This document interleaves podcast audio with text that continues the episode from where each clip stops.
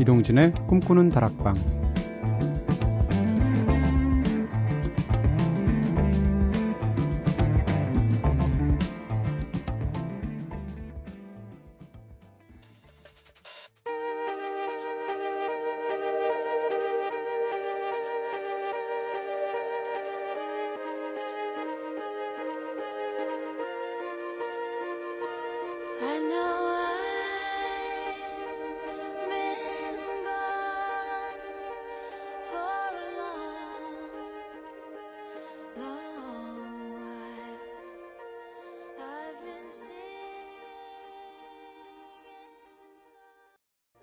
안녕하세요. 이동진입니다.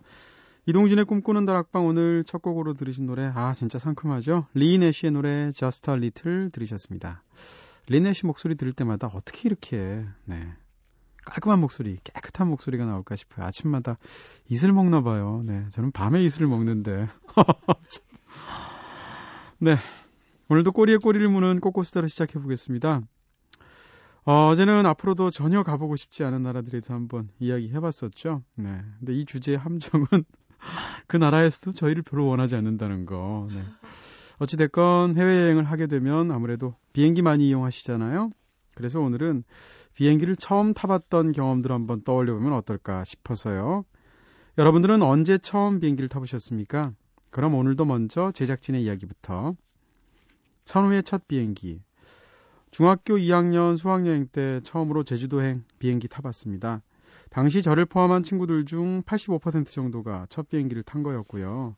처음 비행기를 탄다는 설레임으로 살짝 전날 밤잠도 설쳤는데 비행기가 이륙할 때 비행기 안이 흡사 놀이동산에 바이킹 하강할 때와 비슷하더라고요. 왜 있잖아요. 비행기가 이륙할 때 살짝 몸이 붕 뜨는 듯한 느낌이요. 그때 다들 우와 하고 소리쳤던 추억이 새록새록하네요 하셨습니다. 아이 촌놈들. 네. 그럴 때 두 손 싹 올리고 이렇게 하강할 때 막 야호 소리 지르고 하면 진짜 촌놈 같겠네요. 그렇죠? 네. 은지의 첫 비행기. 저도 수학여행으로 제주도 갔을 때 비행기 처음 타봤는데요. 어, 이 말은 앞에 것을 컨닝을 했다는 얘기네요. 항상 컨닝을 하는구나. 음. 고등학교 2학년 때였죠.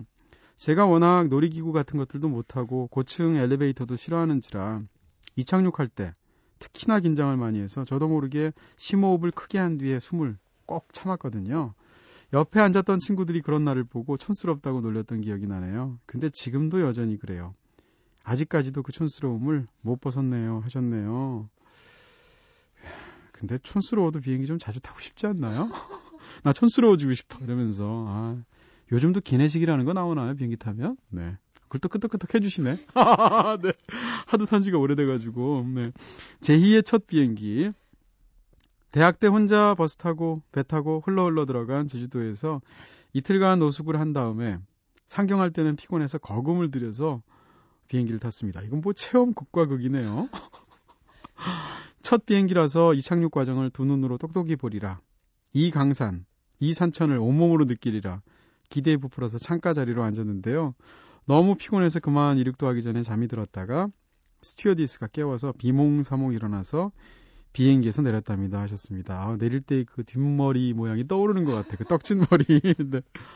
야, 마음은 원이로도 육신이 약하신 케이스였군요. 네. 저도 그랬어요. 비행기 처음 탈 때, 어, 첫 이륙 순간이 뭔가 좀 인생에서 굉장히 독특한 순간인 것 같잖아요. 저도 창가에서 앉았는데 오를 때 진짜 신기하기는 하더라고요. 음. 지금도 그래요. 비행기 오르라 이렇게 처음 이륙할 때 양력으로 오른다고 그러잖아요. 이렇게 비행기 날개에서 들어주는 힘으로 오른다고 하는데 저는 다른 건 별로 안 신기한데 비행기 뜨는 건 아직도 신기하게 느껴집니다. 저의 첫 비행기 경험은 대학 때 군대를 갔다 왔는데 군대 가 있을 때 여행 자유화가 됐어요. 그 전까지는 여행이 마음대로 할 수가 없었거든요. 아, 또 연식 나오는 얘기. 저는 왜 이렇게 사서 고생을 하죠? 네. 어쨌건 그래서 와 이제 여행 자유가 되나 해서 친구하고 둘이서 대만 여행을 갔습니다. 그게 이제 최초의 비행기였는데 네 진짜 창가에서 음, 굉장히 감개무량했던 그런 느낌이 나네요. 또 표현까지 감개무량이라고 쓰니까 네, 더 나이 든 사람처럼 느껴지네요. 네 맥도날드 앤 가이스의 노래 들을까요? Flight of the Ibis.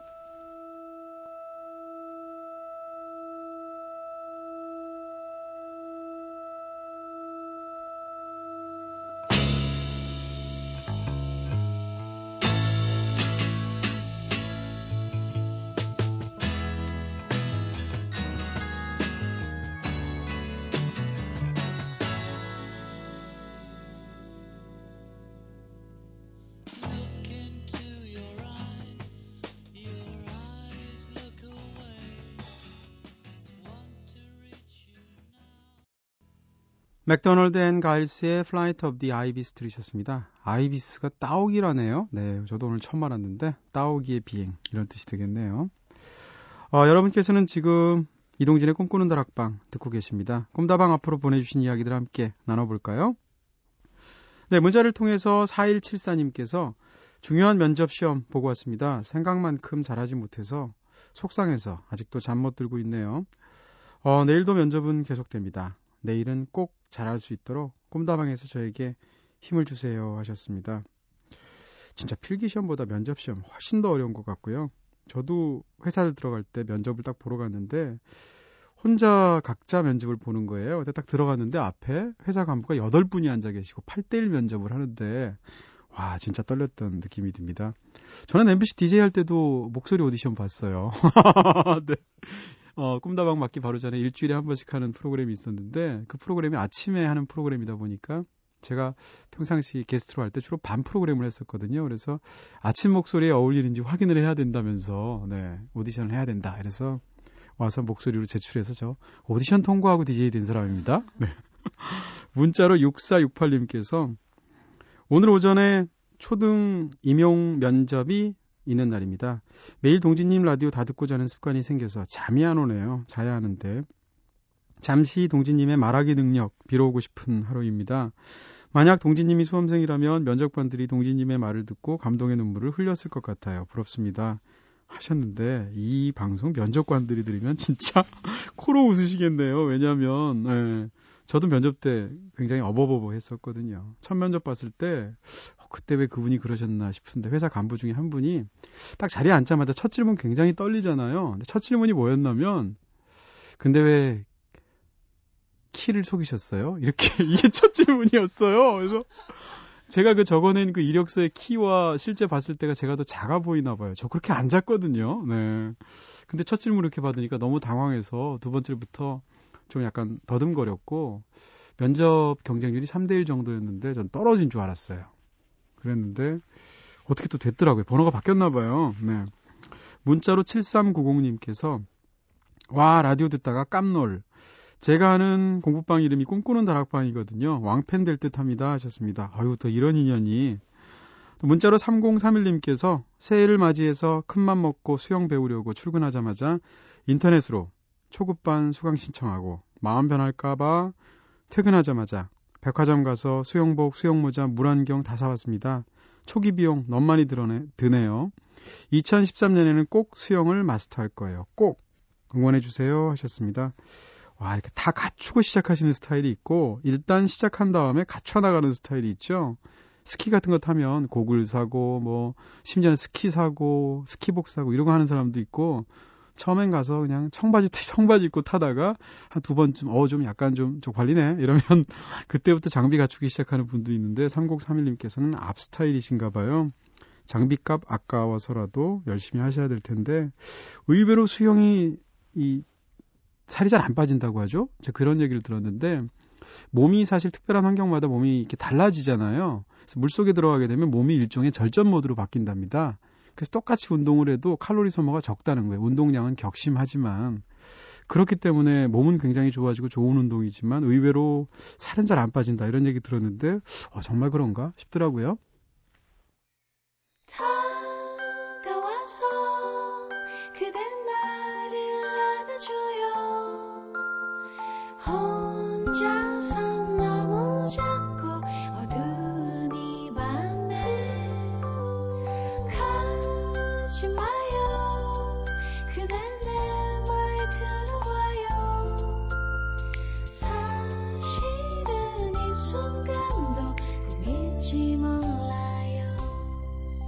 이동진의 꿈꾸는 다락방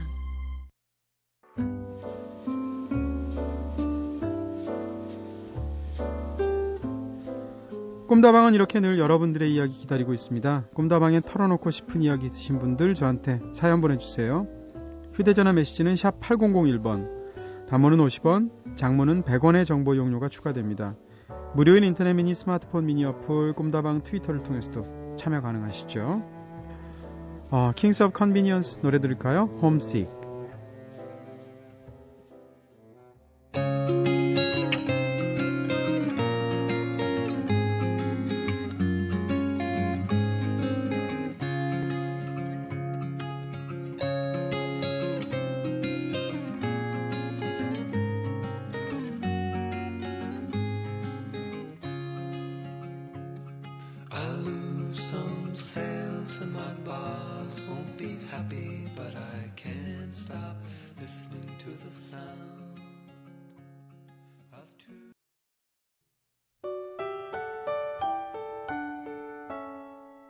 새벽 2시 이동진의 꿈꾸는 다락방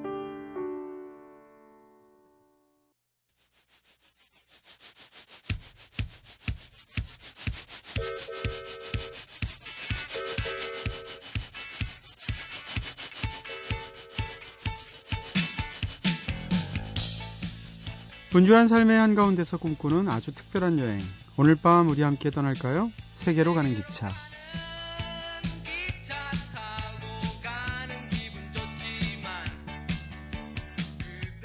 일주일에 한 번 모든 걱정, 근심 다 내려놓고 다락방에서 훌쩍 여행 떠나는 날이죠. 네. 반복되는 일상에 지친 여러분들의 몸과 마음에 신기루 같은 환상적인 여행 선물해 드리는 시간입니다. 지난주에는 미국 동부의 롱아일랜드로 함께 떠나봤었죠. 이번에는 롱아일랜드에서 대서양을 건너서 네. 북아프리카 쪽으로 넘어가 볼까 합니다. 그 중에서도 아프리카의 보물 창고라고 불리는 나라죠. 튀니지로 한번 가볼까 하는데요. 튀니지라고 하면 아마 꽤 낯설게 느끼시는 분들이 꽤 많으시지 않을까 싶은데요. 하지만 그럴수록 더욱 강렬한 불꽃을 일으키는 것이 바로 여행의 묘미겠죠. 자, 그럼 미지의 세계로 함께 떠나보시죠.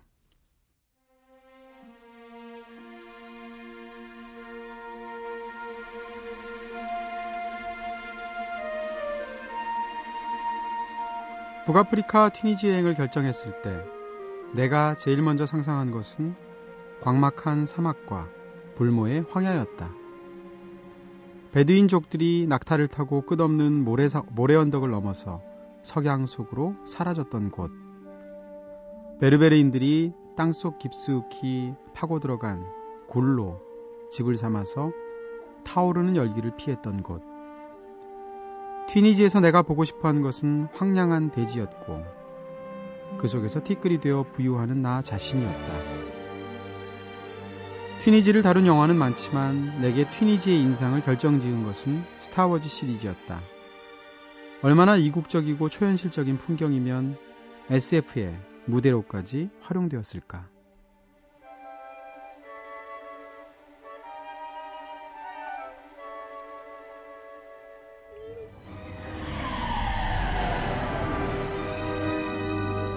That's it. Tatooine. There's a settlement. Land near the outskirts. We don't want to attract attention.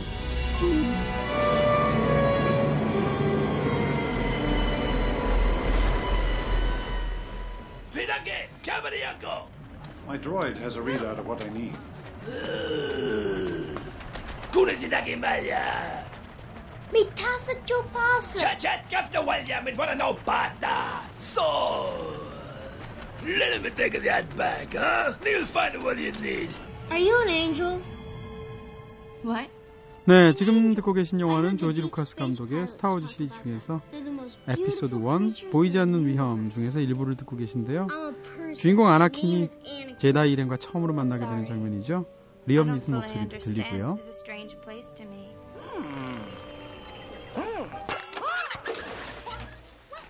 네, 영화에서 아나킨의 고향으로 등장했던 마을을 비롯해서 거친 사막을 배경으로 등장했던 타투인 행성 장면들 대부분이 튀니지 남부 지역에서 촬영했다고 하죠. 저는 이런 클립 들을 때마다 이 외계 언어를 녹음하는 장면들이 막 떠올라요.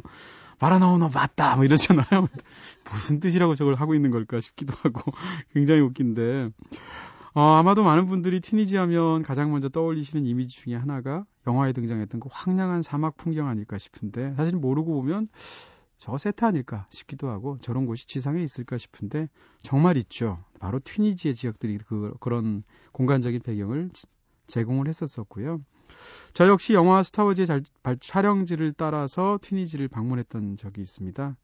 그때는 물론 여행을 원래 가려고 했었는데 어, 어떤 방송사에서 네, 여행 관련 프로그램이 있어서 한 20일 정도 갔었거든요. 그야말로 샅샅이 튀니지 구석구석을 돌아다녔는데요.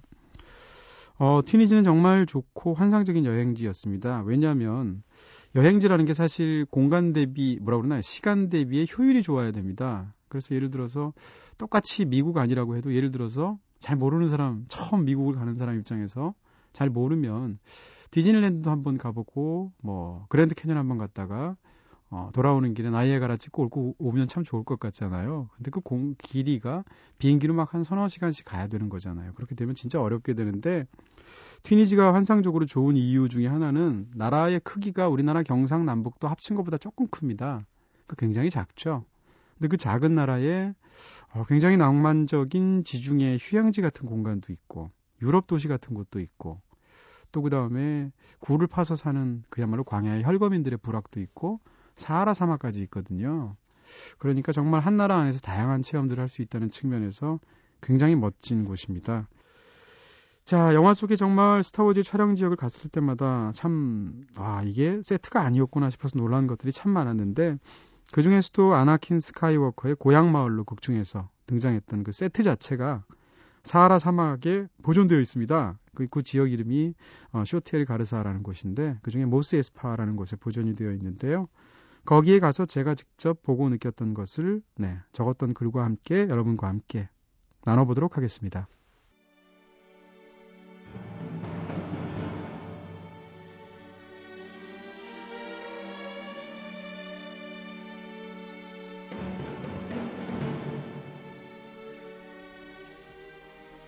알제리 국경 인근에 있는 남서부 도시 네프타에서 북쪽으로 30km가량 떨어진 쇼텔 가르사의 스타워즈 세트장은 힘 좋은 사륜 구동차가 아니면 엄두조차 낼 수 없는 사막 한가운데 있었다.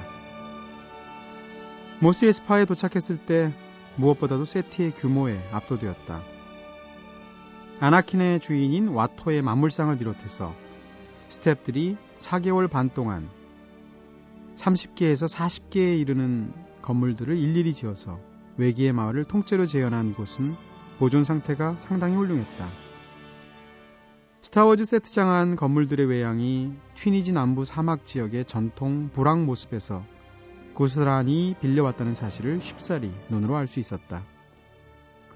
세트 사이의 길을 따라서 천천히 걷다가 와토의 만물상 속으로 들어갔다. 세트의 외관은 영화 속 장면들을 그대로 떠올릴 수 있을 정도로 말끔한 편이었지만 폐허에 가까운 내부는 바람이 바깥에서 실어온 모래들로 지난 세월의 흔적을 고스란히 드러냈다. 모래 언덕 사이로 해가 뉘엿뉘엿 질 때 세트장 바로 옆에 사구에 올랐다. 발목까지 푹푹 빨아들이는 모래 위를 걷다가 충동적으로 신발을 벗어서 저 멀리 아래 세상을 향해 하나씩 힘껏 집어 던졌다. 양말까지 벗어서 주머니에 넣고 나니까 슬며시 미소가 떠올랐다. 세사에 지친 개의 몸을 세사가 부드럽게 어루만졌다. 모래는 차갑고 부드러웠다. 사막에서는 모래바람이 끊이지 않고 불어왔다. 바람이 불 때마다 이리저리 흔들리는 모래는 고체이고 액체였으며 기체이기도 했다. 한데 모여서 언덕을 이룰 때는 고체였고 손가락 사이로 흘러내릴 때는 액체였으며 바람이 불어 지표면에서 흩날릴 때는 기체였던 것이다. 사막에서 모래는 그러니까 구형의 형질로 그 모든 것이 이루어져 있었다. 그렇게 세상을 이룬 모래는 잔바람에도 사각거리는 소리를 내면서 끊임없이 속삭였다. 이제 어둠이 사막을 완전히 삼킨 후에도 모래는 잠들지 않고 오래도록 수군될 것이다.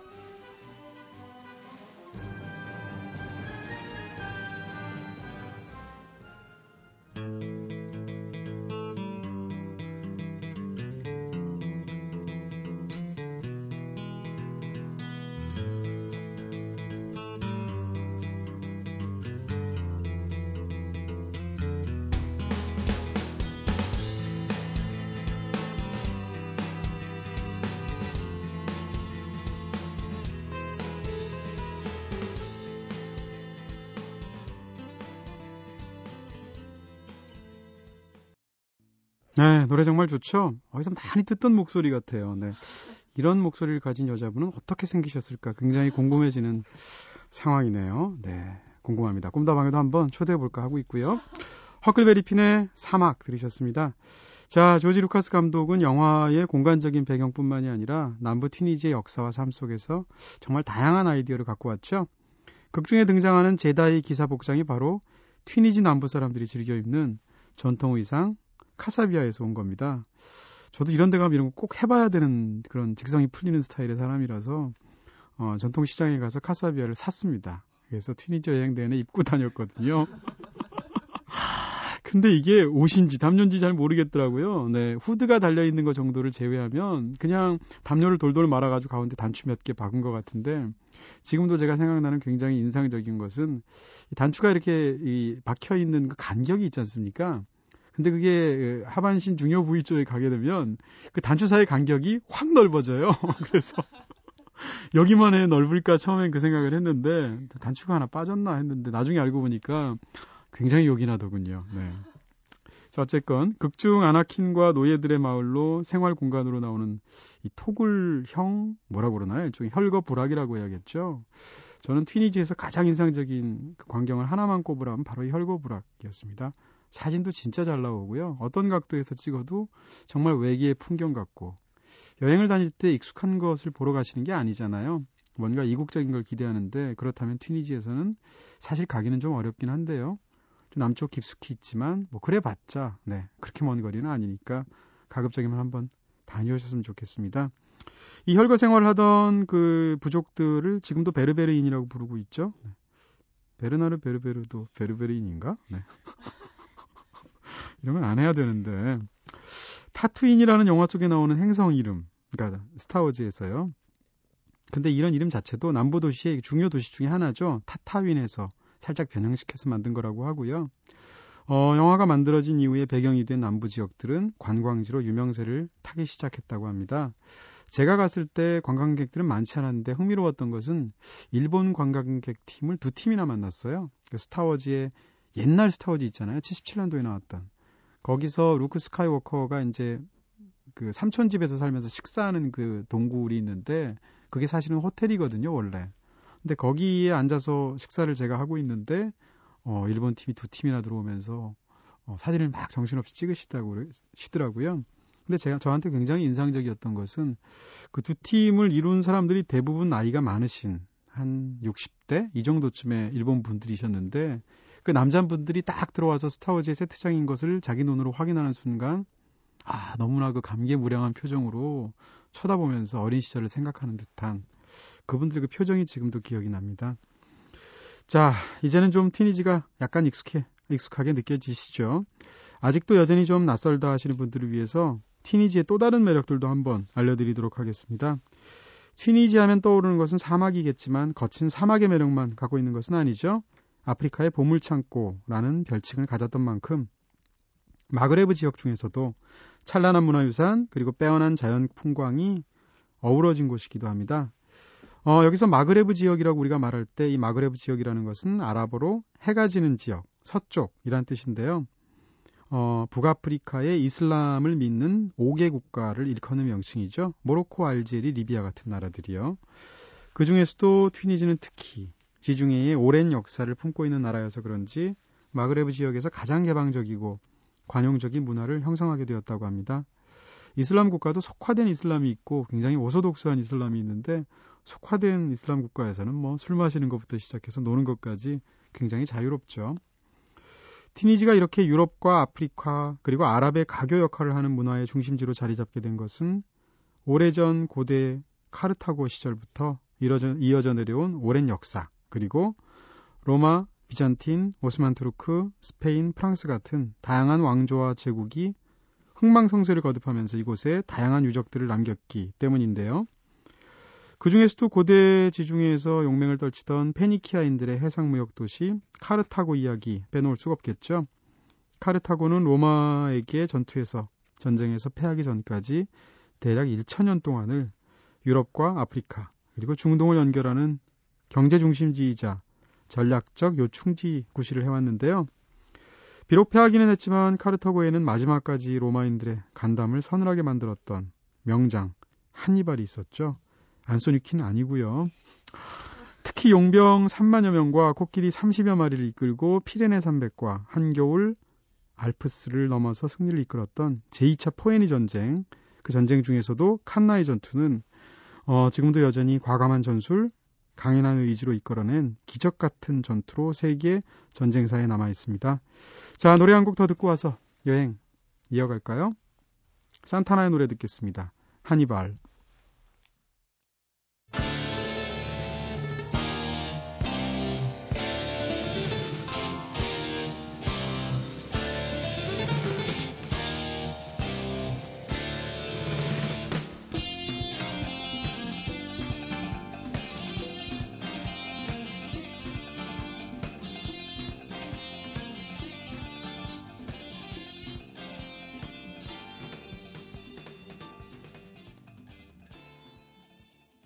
산타나의 노래 들었습니다. 한니발. 네. 속이 시원해지는 그런 기타 연주네요.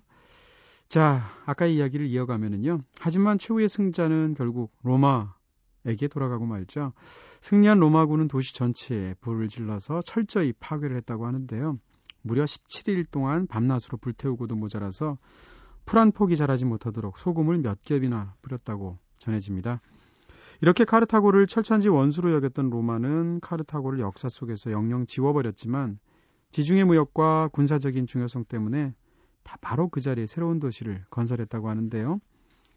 이 때문에 카르타고의 흔적은 지금 대부분 사라져 있지만 전쟁에서 승리한 로마의 유적들은 아직도 튀니지 곳곳에서 찾아볼 수 있게 된 거죠.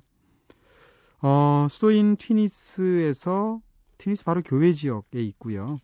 카르타고 한니발역 근처로 가면 비르사 언덕이 있습니다. 그 비르사 언덕 주변에서 어, 카르타고의 유적지를 모아놓은 박물관이 있는데요. 상당히 큰 규모이고요. 무엇보다도 비르사 언덕은 전망이 굉장히 좋아서 거기 올라서시면 일망무제라는 것이 이런 거구나라고 느낄 수 있을 거예요. 그리고 로마의 유적지를 둘러보시려면 튀니스에서 남서쪽에 위치한 거리는 좀 떨어져 있지만 두가라는 지역이 있고요. 또한 원형 경기장을 볼 수 있는 엘젬이 대표적인 곳인데 이 엘젬의 엘젬의 원형 경기장은 제가 알기론 전 세계에서 두 번째로 큰 원형 경기장이에요. 제일 큰 건 로마에 있죠. 그 외에도 튀니지의 루브르라고 불리는 튀니스의 바르도 박물관. 여기 가시면 카르타고의 영화로웠던 시대를 비롯해서 다양한 왕조와 제국의 식민지로 굴곡진 역사를 이어온 튀니지의 귀중한 유적들이 많이 전시되어 있죠. 바르도 박물관에서 가장 인상적이었던 것은 대리석 모자이크 벽화들이었어요. 근데 대리석만으로 이렇게 굉장히 촘촘하게 이게 박아서 벽화들을 만든 건데 저는 그것이 채색한 건 줄 알았더니 그렇지 않고요. 대리석도 색깔이 여러 가지라고 하네요. 그 색깔별로 모아서 그것을 모자이크 그림을 완성한 거죠. 굉장히 압도적인 그런 미술품이었었고요.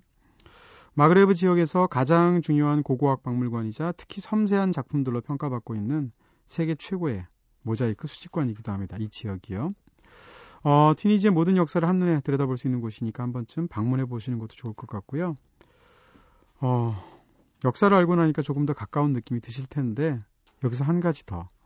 북아프리카의 유럽이라고 불리는 튀니지의 이국적인 매력을 빼놓으면 섭섭하겠죠.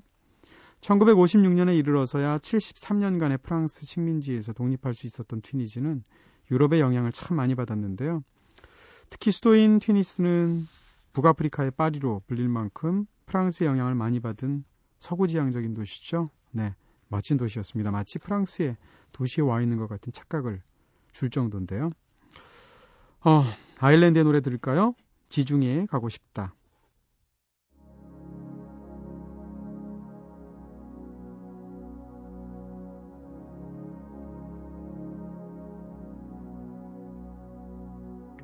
Smile,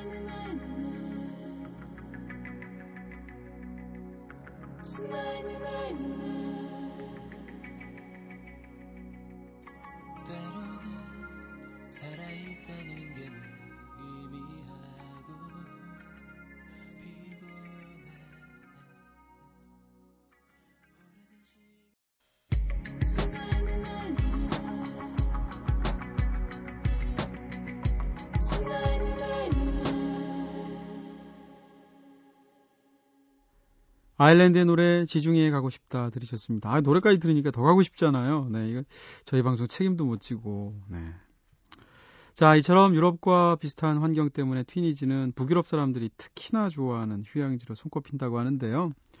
그 중에서도 수도 튀니스와 함께 동남쪽에 위치한 수스 그리고 하마멧 즐겨 찾는 휴양지죠. 터키석 빛깔의 지중해를 따라서 길게 뻗어 있는 아름다운 해변 그리고 그 해변을 따라서 형성된 고급 리조트가 줄을 지어 들어서 있는데요. 저도 여기를 가봤는데 현지인들은 거의 없더라고요. 그게 말 그대로 유럽 휴양지로 온 것 같은 그런 느낌이었고요. 어, 여름철이면 진짜 해안에는 수많은 관광객들로 가득하다고 하는데 제가 갔을 때는 여름은 아니어서 텅 빈 듯한 느낌이었습니다. 또 이곳에는 나벨이라는 도자기 마을이 있어서 예쁜 도자기 구입할 수 있는 곳으로도 유명하다고 하죠. 그리고 한 곳만 더 소개를 해드리면요. 네, 강추드리는 곳인데요. 북아프리카의 산토리니라는 불리, 별칭으로 불리는 예술가 마을 시디 부 사이드 추천해드리고 싶습니다. 어, 튀니스에서 1시간 정도 거리밖에 되지 않으니까 금방 가실 수 있는 곳이고요. 햇빛을 반사하기 위해서 칠한 하얀 벽, 그리고 푸른색 대문과 창문이 어우러져서 정말 마을 전체가 산뜻한 풍광을 빚어내는데 자꾸 사진 얘기해서 죄송하지만 어떻게 찍어도 너무나 사진들이 예쁘게 나오더라고요. 이런 특유의 푸른색을 두고 흔히 Tunisian blue라고 표현하기도 하죠. 마을 중심은 자갈길이 이어지고 길을 따라서 카페, 노점상, 기념품상, 아틀리에 등등 수많은 그런 건물들이 들어서 있는데요. 이 마을 최고 명소는 카페 시디샤반 그리고 카페 데나트입니다. 카페 시디샤반은 시디 부 사이드에서 가장 멋진 풍경을 볼 수 있는 테라스를 지닌 카페라는 것이 장점이고요. 정말 바닷가에서 멋지게 입점해 있죠. 여기는 들어가 보지 못하고 바깥에서만 봤고요. 카페 데나트는 직접 가봤는데 카페 데나트는 앙드레 지드나 모파상, 생텍쥐페리, 알베르 까미 같은 많은 프랑스 예술가들이 즐겨 찾아서 아예 그들이 즐겨 앉았던 자리에는 이 사람들의 사진이 걸려 있어요. 근데 특히 이곳은 일몰 때 정말 아름답거든요. 계단식으로 되어 있는데요. 어, 그리고 이 카페 데나타 앞에는 오렌지 나무 하나가 큰 게 있는데 그 오렌지가 석양에 물 들어갈 때 사진을 찍게 되시면 네. 환상적인 배경이 나오더라고요. 제가 예전에 어, 제가 compilation 앨범을 한번 낸 적이 있는데 그때 사진을 바로 여기서 앞에서 카페 데나타 앞에서 찍은 오렌지 나무로 장식했던 기억이 납니다. 자, 아프리카의 커피는 태양을 닮아서 맛이 사납다라는 말이 있다고 하는데 카페 데나트에서 제가 마셔본 커피도 굉장히 진하고 무엇보다도 가루가 밑바닥에 남, 남는 것 같은 그런 느낌이 있었어요. 네, 꼭 쌍화차 마시는 느낌이더라고요.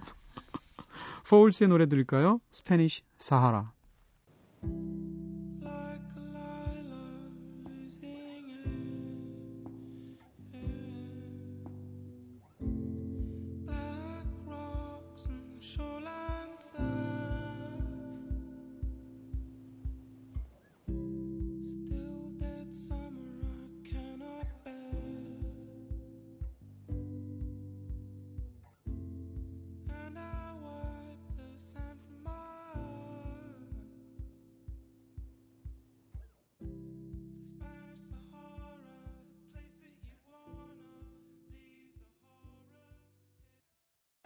Foals의 노래 Spanish Sahara 들으셨습니다. 아 진짜 네 튀니지 얘기하다 보니까 갔던 곳이 새록새록 기억나네요. 소금호수 중에 쇼트 엘 제리드라고 있는데 네 진짜 환상적인 풍경이었고요.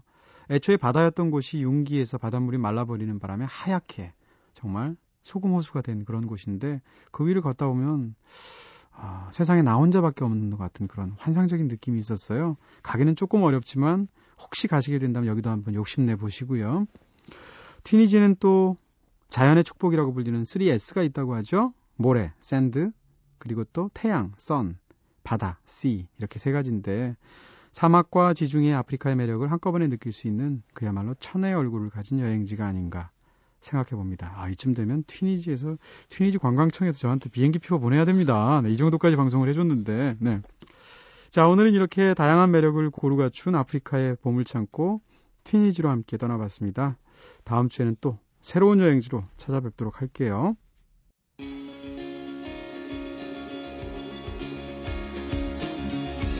영화, 책, 여행, 음악이 있는 시간.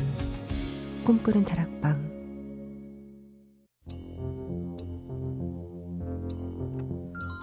오늘 세계로 가는 기차에서는 튀니지 여행으로 1시간 꽉 채워봤습니다. 네. 정말 듣기만 해도 환상적인 여행지 같죠? 네. 실제로 그렇고요. 자, 끝곡으로 Flying Pickets의 노래를 골랐습니다. Far Away From Home. 내일은 함성호 시인님과 함께 골돌이의 책갈피로 돌아올게요. 지금까지 연출의 김재희, 구성의 이은지, 김선우, 저는 이동진이었습니다. 꿈다방 오늘은 여기서 불 끌게요.